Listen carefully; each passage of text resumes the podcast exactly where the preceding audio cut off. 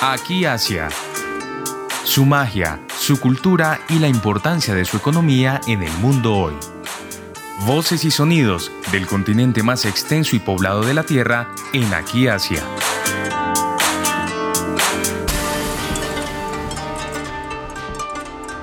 Muy buenos días y bienvenidos a otro espacio de Aquí Asia en Javeriana Estéreo. Soy Rosa Cárdenas.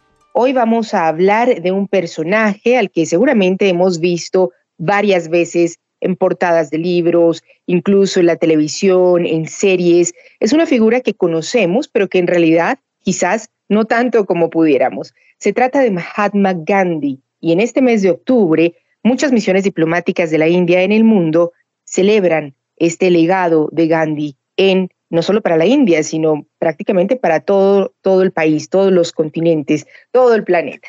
¿Por qué razón es Gandhi importante para la India? ¿Qué lo ha hecho un personaje que realmente deba ser recordado? Tenemos algunas referencias, pero para aclarar más su relevancia, su importancia, está con nosotros en la mañana de hoy el embajador Juan Alfredo Pinto. Él fue el líder de nuestra misión diplomática de Colombia en la India por varios años, hace algún tiempo, y con él vamos a conocer más acerca de Mahatma Gandhi. Embajador, ¿por qué Gandhi es relevante para la India? Bueno, Gandhi es así llamado el padre de la nación india, que logró unificar a, una nación que es la más diversa de la Tierra. Recordemos que son 23 idiomas oficiales, 13 religiones reconocidas, grandes religiones, y realmente el país más, más diverso en todos los planos que uno puede encontrar. Y hoy por hoy ya pisando talones a la República Popular China como el país más poblado del mundo. En ese entonces también lo era, guardadas proporciones, hace 75 años. Pero Gandhi logra el prodigio de en esa diversidad y en una correlación de fuerzas frente a, la dominación británica y al régimen colonial de la Compañía Británica de las Indias, etcétera, logra unificar la nación y confrontar ese inmenso poder colonial que era la Inglaterra de entonces, digamos, y derrotarla. ¿En qué sentido? En el sentido de consolidar, conseguir la independencia. Y en un contexto donde lo militar no tenía proporción, desde luego que la riqueza física, material tampoco, el logro de Gandhi se hace con unos valores y con unos métodos que el mundo no conocía. Tenía algunos pioneros, que son influencias, para, que empecemos a hablar, influencias sobre Gandhi tuvo Tolstoy, por ejemplo, influencias sobre, Gandhi tuvo Thoreau, eh, influencias sobre Gandhi tienen, digamos, pacifistas históricos y digamos los líderes de las religiones, porque Gandhi siempre habló del sentimiento religioso como un sentimiento multi, como un sentimiento plural. Aceptando las influencias, el mundo no, no había puesto en práctica lo que Gandhi puso, es decir, las huelgas de hambre como un método, digamos, de, de lucha que descalifica la violencia y que hace de la privación un referente visual, humano, político para la gente. La no violencia, proclamar el tema de que, de que quien es no violento finalmente es mucho más fuerte que su adversario violento, que el, violento se agota y además tiene un, un dolor más o menos reconocible de orden moral que nunca lo tendrá el partidario de la no violencia. Y él la practicó con mucha consistencia, al punto de que en temas como cuando el gran levantamiento contra el impuesto de la sal que se cobraba en 1930 por el régimen colonial, el gobierno y el Raj británico no sabía qué hacer. Si lo encarcelaba en un pueblo, entonces salía más gente. Y si lo liberaba y seguía marchando, salía más gente. Entonces lo que empezó como una protesta contra un impuesto frente a un producto, terminó siendo una jornada nacional, una movilización maravillosa y siempre a nombre de la no violencia y con una práctica de, de tenderse en el piso y allí fueron masacradas personas, pero en general se agotaba muy rápidamente la energía del enemigo colonial y, eso le valió a Gandhi esa popularidad. En el fondo Gandhi no, no se gana a la gente solo en el plano político, sino con el corazón, con el ejemplo, que es como una voz de orden en el pensamiento gandiano. Él dice, sé el paradigma, sé el ejemplo de aquello que tú pregonas. muestra tu consecuencia todo el tiempo. Por eso las frases, las sentencias de Gandhi son tan educativas y eso le vale también su, su fama su prestigio, su reconocimiento. Cuando él dice, por ejemplo, si tú estás en paz contigo mismo, entonces al menos hay un lugar pacífico en el mundo. Pues está lanzando toda una, todo un pregón acerca de que muchas de nuestras aspiraciones colectivas se expresan, empiezan y se materializan en nosotros mismos, si es que así lo queremos. La grandeza de Gandhi es esa la magnitud de concebir ideas trascendentes desde, desde una prédica aparentemente cargada de antivalores frente a lo dominante en su momento histórico. Él sufrió mucho de joven, ¿no? Él sufrió, estuvo en Sudáfrica, sufrió el racismo, sufrió la marginalidad, siendo que él no es hijo de una familia pobre, él es hijo de una familia, digamos, una casta media alta, relativamente acomodada en Ahmedabad, y, y sin embargo él fue a estudiar y a trabajar a Londres como abogado y luego en Sudáfrica ejercer y allí empezó toda su lucha también contra el racismo, por la igualdad, fue conducido a la cárcel también y también a buscarse la manera de, ganar su vida. Yo creo que es un tema muy importante que la gente poco conoce. Gandhi incluso trabajó con la Cruz Roja y como enfermero en una de esas guerras internacionales que se dieron en el cono sur del África.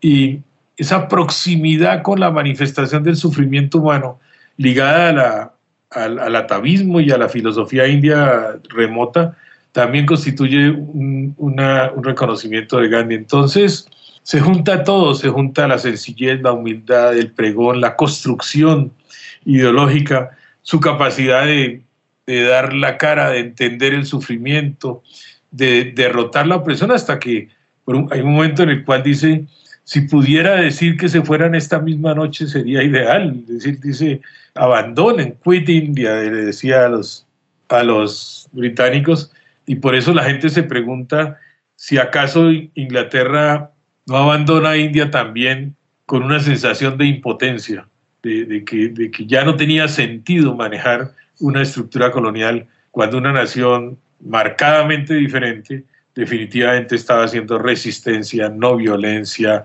eh, movilización pacífica y un juego aspiracional al cual era muy difícil oponerse. Embajador, usted que tuvo la oportunidad de trabajar también en esta esfera de la diplomacia, teniendo mucha cercanía con los círculos de poder en India, ¿este legado de Gandhi todavía se percibe en la manera de ejercer el poder en India, en la manera de, de actuar políticamente? ¿Usted cómo lo vería?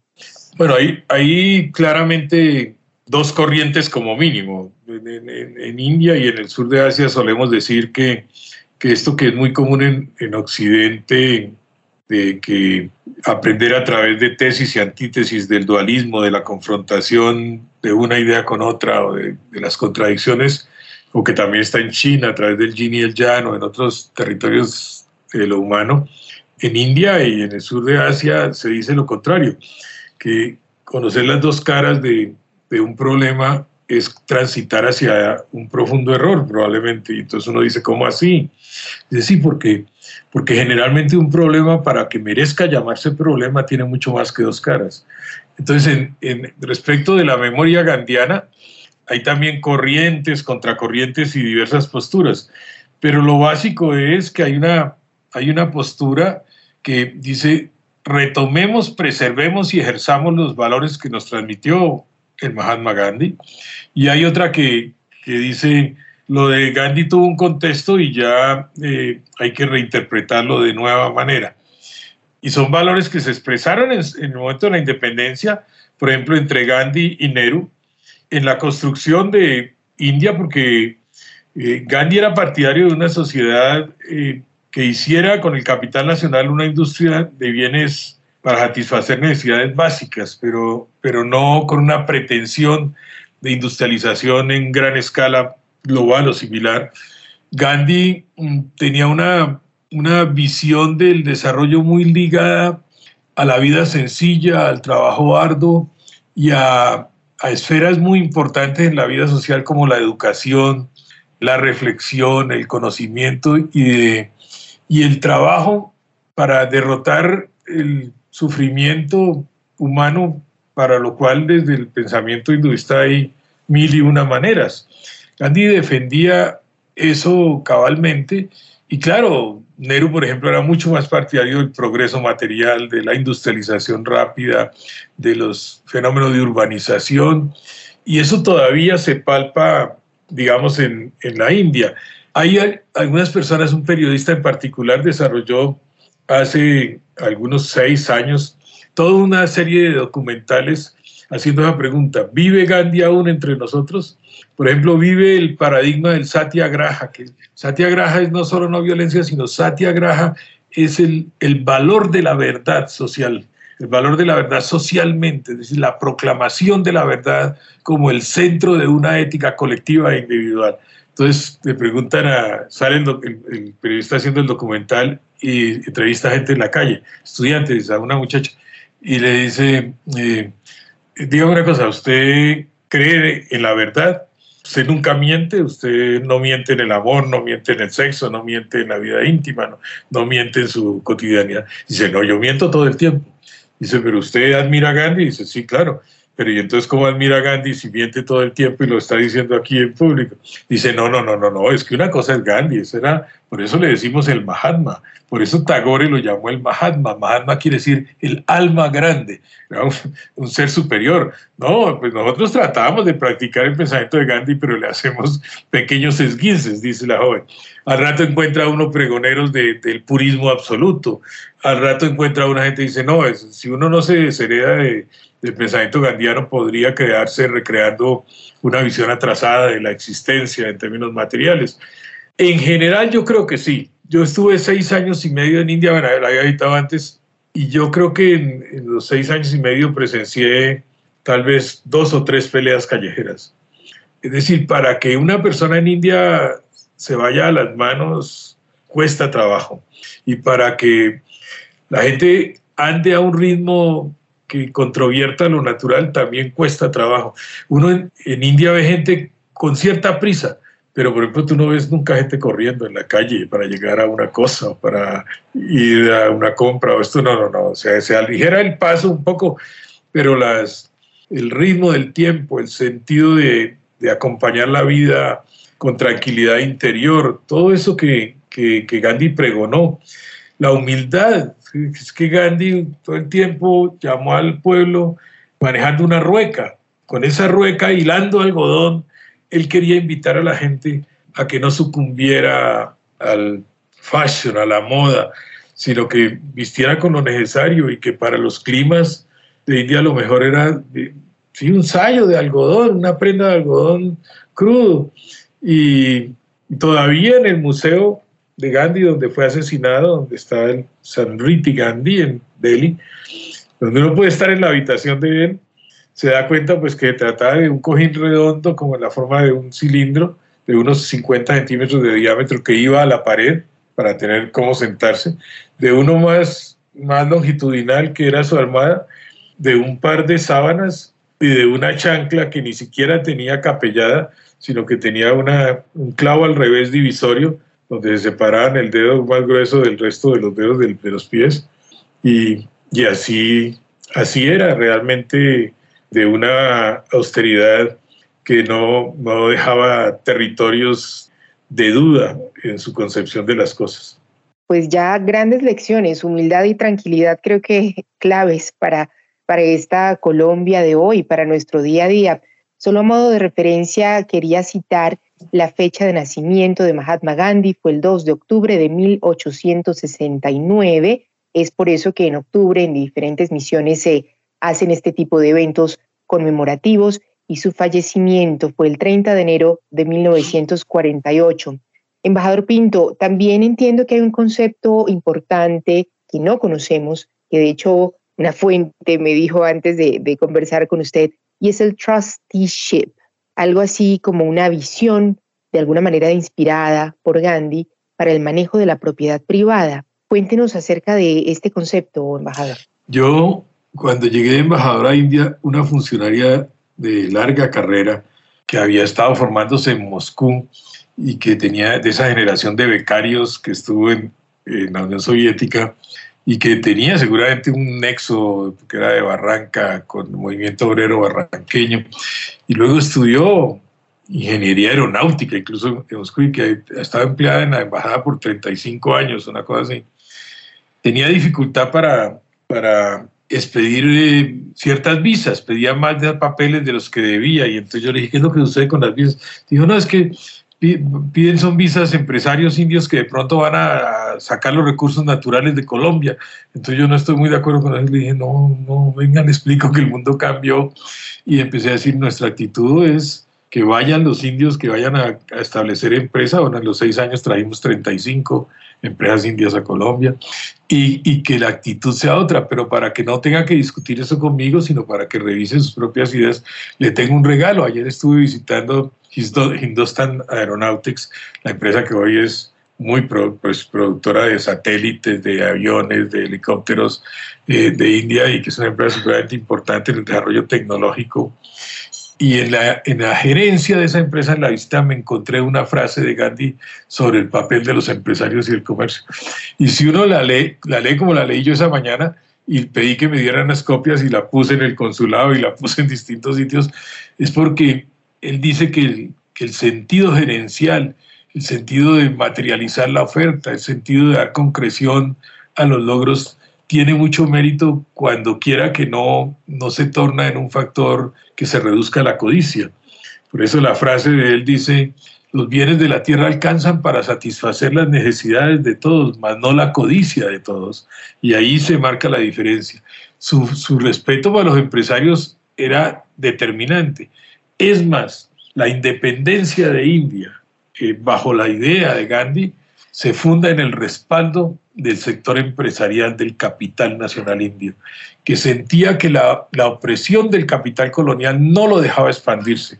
La familia Tata, por ejemplo, arranca una siderurgia y no logra conseguir los créditos en Inglaterra. Entonces le toca llamar a la gente y la gente va en la calle y compra acciones de la que iba a ser la nueva siderúrgica en, ese entonces, y así nació Sanjay Tata y lo que él representa después. ¿Y dónde matan a Gandhi? ¿Dónde lo mata Vinaya? Que era de su propio credo, era un hinduista y de radical, enfermizo, obsesivo. Entonces le pensaba que cuando Gandhi planteaba temas como la mantención de la unidad eh, eh, entre lo que hoy es Pakistán con los musulmanes, le parecía que eso era una traición.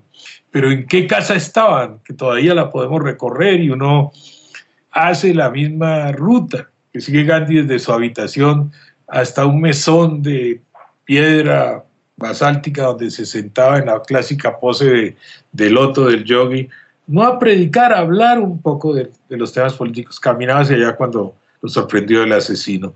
Pero interesante que la casa se llama Birla House y que el grupo Birla hoy todavía es uno de los cuatro grupos económicos más importantes y eh, se alojaba allí Gandhi, porque a Gandhi lo financia en cierto sentido el capital nacional industrial indio, estas familias poderosas que querían mayor espacio en la economía y regentar el propio destino económico del país.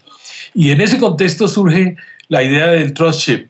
Si el trust es confianza y, y si yo puedo hacer entender que el empresariado en un sentido responsable, moderno, voy a meter una cuña indebida. Por eso yo celebro el acuerdo entre Fedegan y el gobierno, porque es que eh, el, empresario en el sentido de, de, la modernidad es el encargado por la sociedad para gestionar una parte de la riqueza colectiva.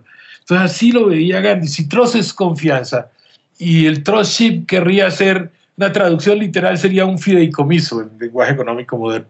Es que personas adineradas o ciudadanos le entregan en plena confianza a un gestor el regentar, modular y gerenciar una apuesta colectiva por el desarrollo, que puede ser una industria, una tarea social, un desarrollo urbano, un aglutinamiento de algún tipo en torno de una causa. Y entonces la filosofía del trustship fue abrazada en su obra y sigue siendo una filosofía eh, muy importante. Yo tuve la suerte de ser profesor y directivo en Birla Tech, por ejemplo, que es una de las institutos tecnológicos importantes de India y es eh, apoyado por el grupo Birla. La estructura pública de, de, India en educación es muy fuerte, pero también lo es la privada. gracias un poco a, a estos multiplicadores filosóficos. Alguien podría decir, ¿y es suficiente para las diferencias sociales? No es suficiente, pero las diferencias sociales, su interpretación y su realidad en India tienen otro contexto. Estamos en un país donde hay grandes diferencias sociales. Gandhi las combatió, pero él reconocía, por ejemplo, en algún grado el sistema de castas. Él encargó a, uno de los intocables, el doctor Ambedkar, esa parte de redacción de la Constitución. Pero en, en India hay una gran brecha social, pero no hay lucha de clases, porque el concepto de, clases y de antagonismo de clases es un concepto eh, relativamente moderno. Uno, en Gandhi no alcanzaba, yo creo que ni a visualizar cabalmente eso, porque lo que veía en las sociedades como la británica o la surafricana era un detestable odio entre los ciudadanos, y él definitivamente combatía eso. El trustship es un gran valor y también el empresariado en India tiene matices. Uno encuentra empresarios gandianos eh, y encuentra nerubianos que consideran que, el, que digamos, la, moderniza, la India moderna tiene un padre que es Nehru y la India nación tiene un padre que es Gandhi. Y este debate es frecuente. Incluso conocí un hombre que hoy día es un hombre muy rico, cada, cada cuatro segundos su red de distribución vende un teléfono celular en India. Y, y él tiene dos hijos uno de los hijos es totalmente gandiano, hinduista confeso, entonces eh, no le interesa lucir la riqueza, eh, tiene también empresa y todo, lleva una vida totalmente austera y discreta y, de práctica religiosa. En la mañana cambia las flores de todos los dioses, ora, medita, etc. Y en cambio el otro tiene un Mercedes de 7 metros de largo, viaja por, el hermano, viaja por todo el mundo, tiene helicóptero privado, etcétera, etcétera y es, de la misma vertiente familiar, eh, yo podría decir que expresa de, de, manera dual eh, con exactitud cuánto queda vivo del pensamiento de Gandhi y cuánto ha sido erosionado por la propia modernidad. Este comentario de, del padre de la India moderna y el padre de la India nación me pareció eh, también muy importante. Estamos con Juan Alfredo Pinto, quien fue embajador de Colombia en la India, para conocer más acerca de Gandhi por último, embajador, y ya para ir finalizando este espacio de aquí hacia en Javerian Estéreo, seguramente hay muchos títulos de libros, de documentos que nos invitan a acercarnos a Gandhi. No sé si usted nos pueda hacer alguna sugerencia, ya sea de algún libro, alguna película, algún tipo de documento que nos permita quizás acercarnos a Gandhi o simplemente conocer un poco más acerca de la India de esa época. Sí, desde luego que sí, hay muchas manifestaciones. Bueno, en, aunque tenga la dirección occidental, pues hay que reconocer que la, la película de Richard Attenborough, Gandhi, es, es una película muy importante que reconoce muchísimos aspectos de, de la saga de, de, Gandhi. ¿no? Hay un libro que es, que es obligatorio porque Gandhi, Gandhi produce la, esa referencia casi que mítica. en India hablar de Gandhi es muy a menudo hablar como de Jesucristo en la cultura occidental. Es una, es una cosa supremamente significada, eso no, no, no, tiene comparación. Pero Gandhi estuvo muy lejos de ser un hombre perfecto. Perfecto ni siquiera a la luz de sus propios valores. Fue muy consecuente, pero, pero también tenía territorios en los cuales la crianza de sus hijos, tuvo un hijo bastante granuja y y no, no fue exactamente un proceso de voto. La relación con Casturba. Uno casado en un matrimonio arreglado, como suele ser la mayoría de los matrimonios en India, con una mujer de 13 años y él un poco mayor, fue muy difícil porque era una relación subordinante y subordinada. Casturba en, algún grado la, la, acepta, pero ya en el curso de la vida conyugal hubo decisiones, por ejemplo, Gandhi un día decidió ser vegetariano y se lo impuso prácticamente a Casturba y lo mismo decidió un entendimiento con la pureza que pasaba por la abstinencia de toda suerte de sexualidad. Finalmente, pues después revisó parte de esas tesis, la del vegetarianismo y, y, aún las otras. Pero algunas de estas cosas se revelan en la autobiografía. Yo recomiendo mucho que se lea la autobiografía de Gandhi. Y también para reconocer la gloria de su pensamiento, que es una gloria totalmente diferente del heroísmo que le atribuimos mucho a, ciertas figuras o, del poder. La gloria de Gandhi está en su derrota. Gandhi y Jesucristo son los más grandes perdedores de la historia universal. Gandhi no quería la partición y su país se partió entre India y Pakistán. ¿sí? Gandhi eh, eh, no quería, digamos, suertes de confrontaciones sociales y en cierto sentido no las pudo evitar. Gandhi quería una gradualidad en la desaparición del sistema de castas y de la intocabilidad y en eso quizás no, no logró que, que el pregón fuera tan profundo. Y Gandhi tenía un entendimiento, digamos, con, con la vida en sociedad marcado por, por, realidades muy diferentes de las que finalmente prevalecen y prevalecieron en el, en el mundo. Pero precisamente la gloria de Gandhi es que desde la derrota siempre iluminó con sus ideas al conjunto de la humanidad. Pues, embajador Juan Alfredo Pinto, quien fue líder de nuestra misión diplomática en India hace unos años, me quedo con una frase, Gandhi y Jesucristo son los más grandes perdedores de la historia universal. Tenemos tareas tenemos varias tareas, ¿no? La autobiografía de Gandhi, ver la película, nos quedamos con esas tareas. Hace, unos, hace un par de años, Rosa, para despedirme de los oyentes, hace un par de años hice una serie, una, una serie que la hice en Facebook a partir de un libro de caricaturas que se hizo en, con la silueta de Gandhi. Podría en algún momento dado, si los oyentes se interesan, ver si pudiéramos encontrar unos grafismos de, de aquellos que se han hecho sobre Gandhi, que son muy célebres y, son minimalistas y extraordinariamente educativos. Claro que sí, todo lo que nos lleve a acercarnos a Asia seguramente siempre va a ser bienvenido. Vamos a ponerle punto final al programa de hoy escuchando precisamente el tema musical de la película Gandhi. Este tema se llama Discovery of India. Con este tema cerramos el espacio de hoy de aquí a Asia, no sin antes invitarlos a conectarse nuevamente el próximo sábado a las 9 de la mañana aquí en Javeriana Estéreo. Soy Rosa Cárdenas.